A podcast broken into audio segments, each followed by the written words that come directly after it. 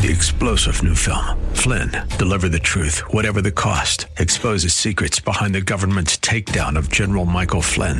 Flynn knew what the intel world had been up to. He ordered the first audit of the use of contractors. This set off alarm bells. He told the truth. He was the most dangerous person for Donald Trump to hire. They had to get rid of Flynn. Flynn, deliver the truth, whatever the cost. Available now. Watch it today. Go to salemnow.com. Salemnow.com. Are you looking for truth from God's Word that you can understand and apply to your life? You'll find it today on Make It Clear with Dr. Stan Ponz, Bible teacher and president of Florida Bible College in beautiful Orlando. Listen now as Stan makes it clear.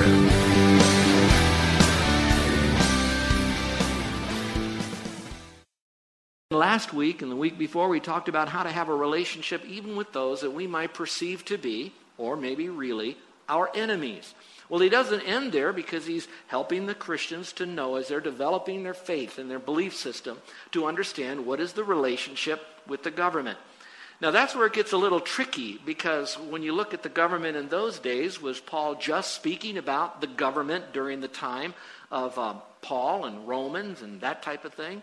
Actually, if you look into the New Testament, you're going to see that the principles of how Christians relate to their government was given not only by Paul to the Romans, he also gave a special indication of how to live with a government to a budding pastor named Titus.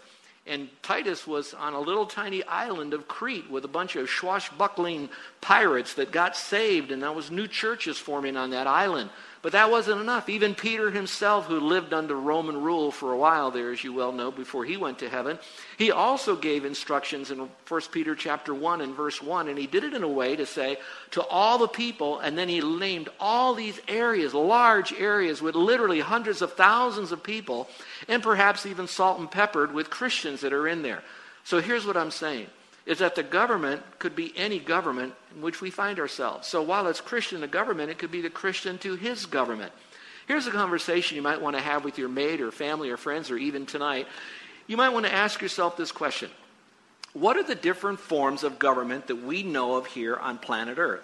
Obviously, we have a democracy. You have some that are completely run by the military. You have others that are monarchy, others that are parliament. They have all different kinds of governments. So, talk about that. So does that mean that the scripture is for Christians that live only one under one kind of government? And we're going to be discussing that and a few other important points today as well. In addition to that, we might even have to ask the question do we really need government at all? Do we really need to have laws and policies and rules? And then, of course, when you do it right, you get blessing of peace. If you don't do it, then you have certain penalties to pay, whether they're fines or incarceration or maybe even capital punishment. Do we really need to have government at all? And as I began to ponder that question, I came across the writings of a guy by the name of Robert Haldane. And while I refer to him as a guy, I want you to know he's a scholar in understanding the concept of government from a biblical point of view. And here's what he said, and maybe what he said will open up your mind to start understanding that government is ordained by God and why it's important. And here's what Haldane says. Listen carefully. He says the institution of civil government is a dispensation of mercy, and its existence is so indispensable that the moment it, government, ceases under one form, it will reestablish itself in another form almost in a sense, our government is kind of different today in how we live than maybe 100 years ago. So it's kind of morphing, and he says it will continue to do that.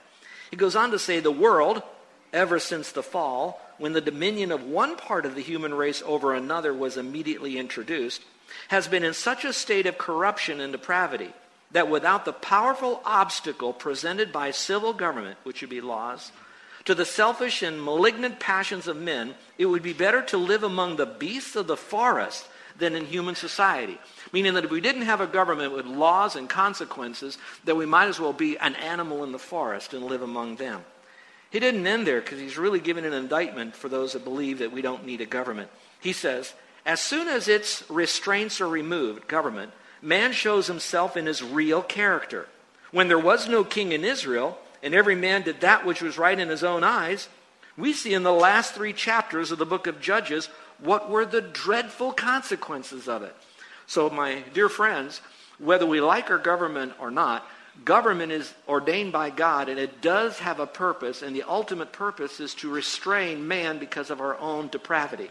So, keeping that in mind, I then asked the question all right, of all the different types of government, what do you think would be the best government to live under?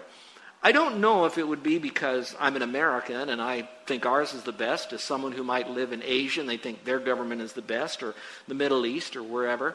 But I do like the quote of Winston Churchill, and he said it this way He said, Democracy is the worst form of government until you consider the alternatives. And there may be some truth in that. But today I'm not going to give you a message on why we ought to fly the American flag for democracy. What I'd rather help us do is to fly the flag of the Word of God to answer the question how should Christians be? And what should be our relationship to government? Under whatever government you might find yourself, as a businessman in another country, as perhaps even um, a missionary in another country, or maybe even traveling as a tourist, when you're in that country and you're not on our, the, the the campus of our embassy, how should you respond to that government when you are in that country? What would God have us do? So then I began to look at Scripture, and truly, folks, I, I thought about turning this into a three month sermon series. But I knew after the second week you guys wouldn't come back because you'd want to go to some other church and learn something else.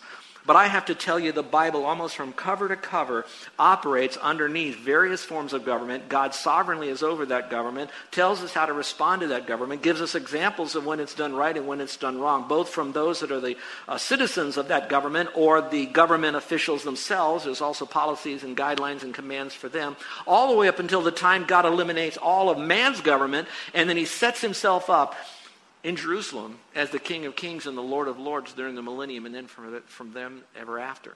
So it's just replete with this. And I hope that you and I as Christians would perhaps really dig deeper into God's Word and understand what He has to say about it. Now, again, I mentioned to you, we're not going to be able to cover all those passages. I am going to try to jam it all into today's message in one, one bite if I can. But I have to tell you that there are a lot of questions. I won't be able to answer all the questions. Here are some of the questions that might come up, and I hope that principally you might be able to have answers to them. Here they are. One question is what does it mean to be a Christian living under a pagan government? Now, you'd have to parse some of those words to describe what would a pagan government be. Is violent revolution ever justified? Maybe it goes back to our own revolution. What about capital punishment? Is it wrong to pay taxes to an unjust government or a government who would use your tax money for something you would think would be anti God. What about picketing abortion clinics? Under what circumstances should Christians disobey the law? Should colonial Christians have supported even the American Revolution? Is it wrong to refuse to pay taxes if they're supporting things, again, that you don't believe? What about the separation of church and state? What does that really mean, and what does the Bible have to say about it? Should Christians serve in the armed forces? And, of course, go into other countries and do what they do. How do you respond when those over you are corrupt? Not correct, but corrupt. And how far should we go to express our Christian concerns? How far can a Christian really go? And how far would God want us to go? Now, aren't those wonderful questions? Wouldn't you like to stop by my house tonight and get the quick little answer to that? I'd like to come by my house tonight and get the quick little answer to those questions. But I don't want to leave you without any answers. So I will give you some to ponder.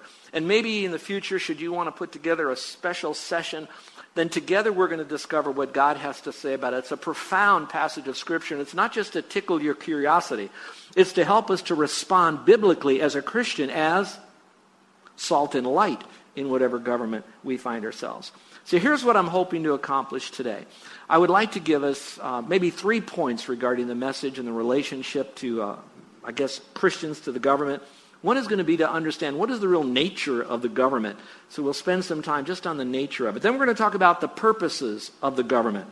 Why did God even design the government? So we understand a little bit more the why behind it and what they're supposed to do for us as well as what the government is also um, designed by God to help us do for them. And then I want to talk about the responsibilities and relationship to the government. A little bit of how we relate to them, but also what are we supposed to do specifically. So the purposes, the responsibilities, and of course the nature of it. So let's kind of dive right into this at the very beginning. First of all, we must understand the nature of the government. What I want to do now is I want to read through Romans chapter 13, verses 1 through 7. This is the passage that we'll be covering today. And since many people are not here, and we'll have those, uh, I'm, I'm, getting emails now from people saying, I can't be there Sunday. Will it be on YouTube? Yes, it will be. Will it also be recorded? Yes, it will be. People are putting Bible studies together already for this. But in case you don't have your Bible, I'd like to read the scripture to you now. And this is the passage we're going to cover in it, you're going to then pick up the, the feel, we might say, of the nature of government just from this passage alone. Let me begin by reading in verse 1. Every person is to be in subjection to the government, all the governing authorities. For there is no authority except from God, and those which exist are established by God. Therefore, whoever resists authority has opposed the ordinance of God and they who have opposed will receive condemnation upon themselves. Why? For rulers are not a cause of fear for good behavior, but for evil. Do you want to have fear of authority? Do what is good. Do you, let me read again. Do you want to have no fear of authority? Do what is good, and you'll have praise of the same. For it is a minister of God to you for good. But if you do what is evil, be afraid.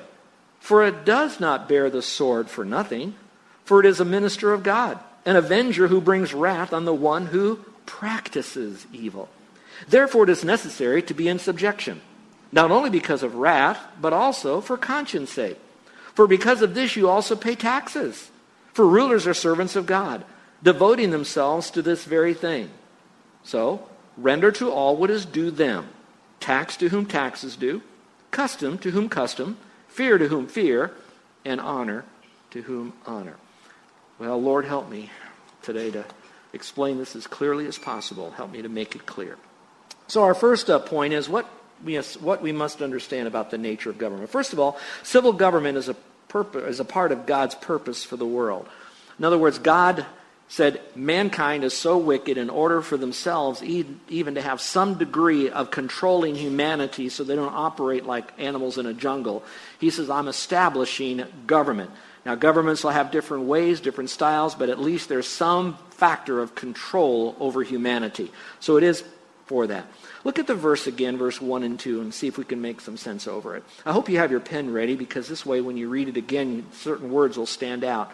It starts out by saying every person is to be in subjection to the governing authorities. I'd like you to circle the phrase every person. The reason I'd like you to do that is because I want you to know that not only are the citizenship supposed to be responsible to the government and obey them, but also those that are in government are not to then take advantage of the rules that are there and kind of wiggle around them. That they even more so are not only to present those rules, those policies, those laws, they have to model them in their own life as well as enforce them. So they are just as subject to those laws as we are. So for those that are in any form of uh, uh, leadership, every person is to be subject to all those laws. And it's this, I like this phrase, to be in subjection. I did a little study on that because it deals a little bit more with just duty. It deals with to be in subjection as more of a passive attitude. So, yes, there is a command, but he says, I want you to do it willingly, not so much out of duty. So, you be in subjection. So, he's basically saying this I'm commanding you to surrender your heart and your life and your thinking and your behavior underneath the authority of man. So God is saying that that's something that we should do because we want to do it. So some of you that might be listening today that might be thinking that no, government is all evil and I need to fight against all of that, then what we're really doing is violating even this one portion of Scripture that we're to be in subjection to the governing authorities. Now, I believe in context this is talking about the government over people in general. But maybe for some of you, it might be helpful to know that there are other governing agencies. There's other, what we might call a chain of command. There are other institutions of authority that God has set up in Scripture. And it's possible that we might be able to extrapolate some of these principles in this passage and see them how they might be in other relationships. So let me rattle through those very quickly so that you know that God has put authorities over us other than only just human government. Number one would be the family husbands over wives and parents over their children. And God actually established the family unit even before he did human government. Number two, the church over all believers. That's why those who are in authority, they have to arrive in authority in a way that they have earned the respect of the followers because of their character, not just their characteristics. And once they do that and they're placed in that position of spiritual authority, then those that are part of that faith family should surrender to those who are in authority, trusting that God will work through them. And of course, there's caveats as long as they're following Scripture. Number three is the government over all citizens. There's not any specific kind, but just the concept of authority. And then finally, employers or masters over all employees. So God has set up a chain of command, and this is another way to set up a type of controlling factor, controlling system in families, in faith families, on your job, and of course in your community. And of course, we even see that there could be an international governing board I believe there is for those that fly airplanes. There's an international board for that. Those that are in shipping, that there's an international laws that they have to follow. So not only do different communities and states and countries and families and churches and jobs, but there's also somewhat of an international governing board that happens out there. And again, you have to understand, God set all of that up. Now, he didn't say democracy over dictatorship. He said these are the principles and now follow within them. And that's what we're learning today. So keep those things in mind when we look at the list of what we might see as people who have the authority over us. But let's go a little bit further. In the passage, it says, For there is no authority except from God. So when you see the word no, no authority, I think you get that. But I think the important thing is it says, except it be from God. That means God, that means the Lord has prescribed and permitted certain styles of government to be all over the land to control the people. We know that government is going to be flawed because those who are in government, those who write the laws, those who enforce the laws, and the people with whom they have to get to follow those laws, they're all depraved. But yet, still, government in some measure, when it's done biblically, even a dictatorship, I don't want to shock you, but even a dictatorship, if it is run according to Scripture in a biblical fashion, that it can too work for peace for the people that are in that realm, if it's all done correctly. So there is not one form of government. All of it is underneath God and his authority. Then it says, and those which exist are established by God. So they're in it and they're established by God. So we have a very sovereign God that's controlling humanity. And through that bit of humanity, we hope that many will come to faith in Christ through these rules and laws and permissions to speak. Therefore, whoever resists authority has opposed the ordinance of God, and they who have opposed will receive condemnation upon themselves. So God says there is a bit of a consequence when we fight against God's system of authority. Well, let's look at the next thought here about the nature of government, and that is government leaders are servants of God. Now, that is a point that you might read in Scripture, but as I read more and more, it's permeated with the idea that while we look at you and me as citizens, that we need to obey the, the, the traffic laws and obey the legal laws, whatever they might be out there, the important thing to understand is those who are in authority, they are representing God. Every one of them. Now, I don't care what type of government it is, they are representing the one and true God. Now, obviously, they most of all the government leaders. They don't know God, so they're not. They're doing the best they can to control their people, and they're messing it all up, and that's why there's chaos, conflict, and war. All right. But when the person who is in that position, they are still put there, and their primary purpose is to be a servant of the Lord. Look at the verse, if you will, again. I want to show you this. It says, For rulers are not a cause of fear for good behavior, but for evil. Do you want to have no fear of authority? Here's what you do do what is good, and you'll have praise from the same. For it is the minister of God. You could circle the word minister there. Interestingly, that word minister in this portion of Scripture is the same Greek word that we translate in other portions of Scripture as minister, as well as the word deacon. So when you think of the word minister there, I want you to think of the word serve. They serve God. So the next time you're pulled over by a policeman, you might want to call him Reverend Cop or something. Now, don't do that, and I'm not trying to be light. But the idea is you have to see them that they have been placed in that position, given authority to be able to enforce the law, to do certain things so we can have peace in our life and in our community. So they are a minister of God. And it says they're also there for good. But if you do what is evil, then be afraid, for it does not bear the sword for nothing. For again, it is a minister, a deacon, a servant of God an avenger who does bring wrath on the one who practices evil. As a little humorous side note, I remember when we first uh, came to this church uh, almost 11 years ago now, upstairs on the third floor our offices, and I'd be here at night, and frequently we would see blue lights coming down the poly catching all those who are, for whatever reason, didn't see the speed limit or they just were coasting downhill or they just got caught up in the moment of driving fast. And the police, they just love to be able to slow people down in their way in doing that. The problem was, day or night, those police officers would pull all the people into our parking lot. So whether it was during the day or whether it was at night, it always looked like we were a part of a crime scene of some type. And anybody who got caught for speeding and had to be pulled in here, they always would have, I would think, a bad feeling about International Baptist Church, that we are the speed trap or something. And I felt very badly about that. So my first response was, I need to talk to one of these police officers. But I didn't have enough courage to do that. I didn't know how to do that. So I said, Lord, would you do me a favor right now? Would you stop the police from pulling people into our parking lot? Do you know that since that prayer, I never had to ask a police officer to do that? We have never had a policeman pull someone into our parking lot, uh, at least to my knowledge, and I'm here, seems like 28 hours a day. And so I want you to know that I've not seen them do that any longer. But I can only imagine what it's like, just very much. As soon as you see the blue lights anywhere around you, what is the first thing you do? You look at your speedometer, do you not? I do that, you do that. And if you're holding a cell phone, you know what you're doing right at that point. You're trying to say, how can I, what can I, how can I, what, you know, and all of that kind of stuff. So they don't bear the sword just because they want to be mean and ugly. All they're doing is their job. Now, I know that at times the individual may be out of control, but the purpose of that is still coming from the Lord, and they're to be servants of the Lord in all that they do. So they're ministers of God.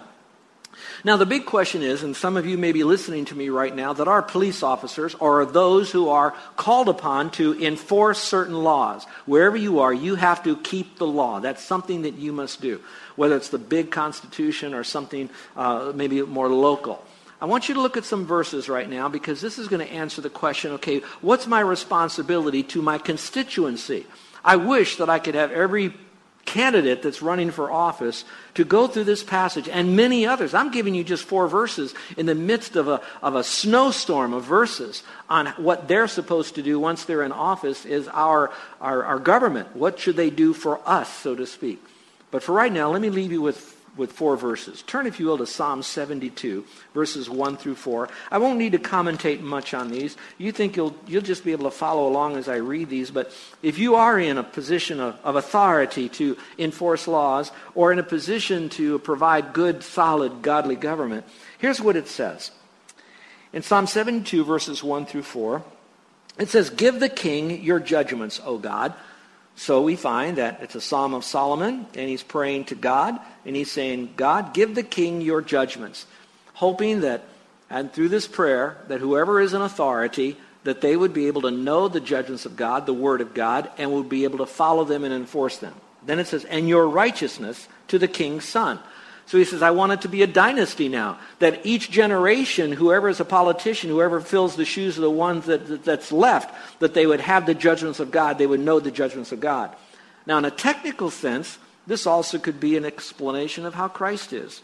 This could be David giving it to Solomon. But the idea is whoever is in authority, that they would be given the judgments of God to multiple generations, that it's passed down so it doesn't change. Verse 2 May he judge your people with righteousness or rightness, and you're afflicted with judgment.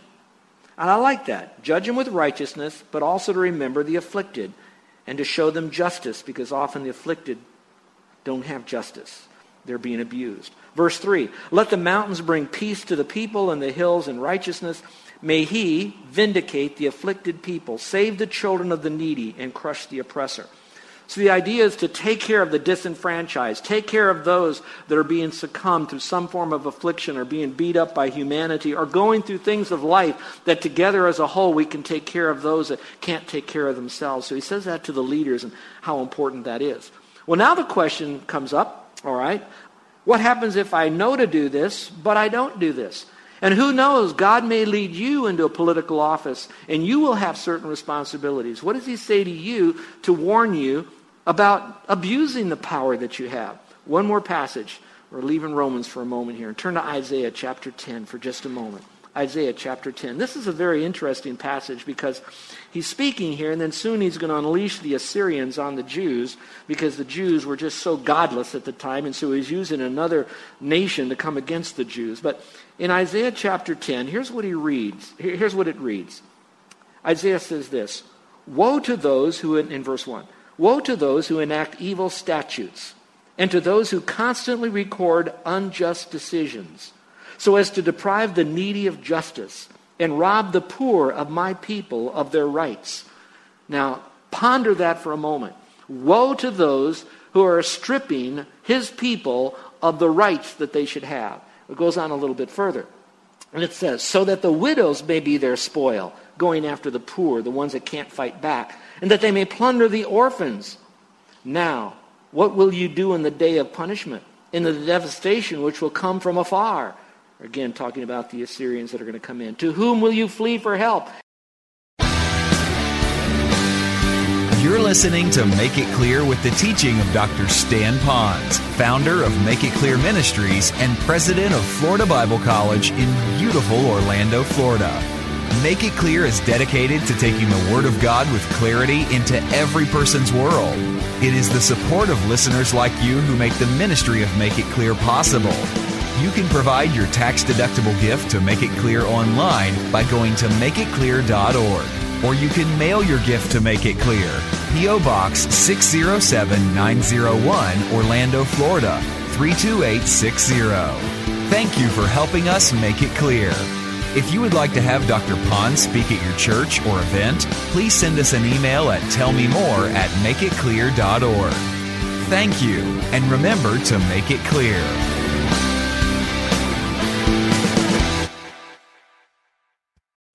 Three star general Michael J. Flynn, head of the Pentagon Intelligence Agency, knew all the government's dirty secrets. He was one of the most respected generals in the military. Flynn knew what the intel world had been up to, he understood its funding. He ordered the first audit of the use of contractors. This set off alarm bells. The explosive new documentary, Flynn, Deliver the Truth, Whatever the Cost, and covers the facts behind this scandal. Flynn told the truth. He was the most dangerous person for Donald Trump to hire. I find out the worst enemy that I'm going to face in my life is right here in America. They took my assessment and they wanted me to change it. And I was like, I'm not changing it. They had to get rid of Flynn with in depth interviews, archival footage, and never before seen personal records of the man behind the headlines. I just felt like I was drowning. Flynn, deliver the truth, whatever the cost. Available now. Watch it today. Go to salemnow.com. Salemnow.com.